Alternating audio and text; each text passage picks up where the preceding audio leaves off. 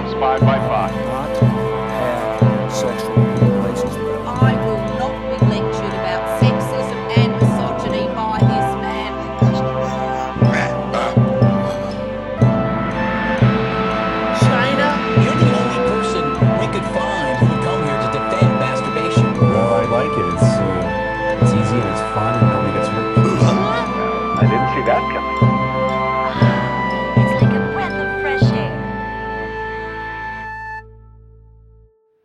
It's Wednesday, the 2nd of September, and this is the news.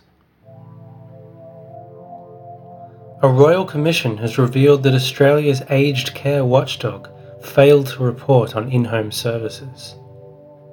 In its defence, the watchdog cited a lack of resources, bad oversight, and clumsy dog paws. Former Prime Minister Tony Abbott has argued that governments need to consider uncomfortable questions regarding the number of dead citizens they are prepared to live with.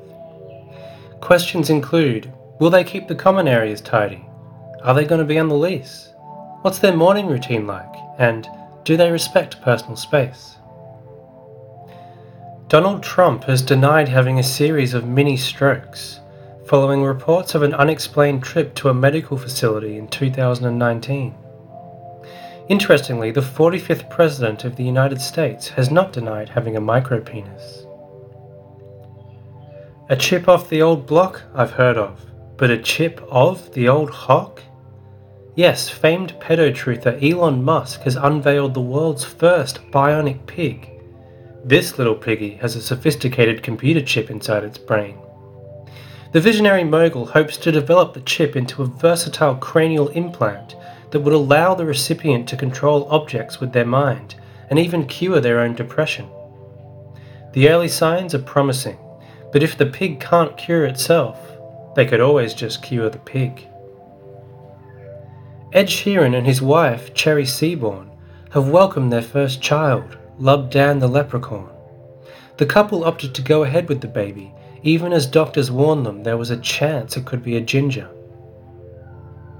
And finally, the marketing team behind hit mobile app Pokemon Masters have found themselves in a bit of hot water after using the hashtag Pokemon Masters EX, not realizing it contained the letters SEX. The oversight is especially amusing considering that no one who has played Pokemon has ever had sex. And that is the news.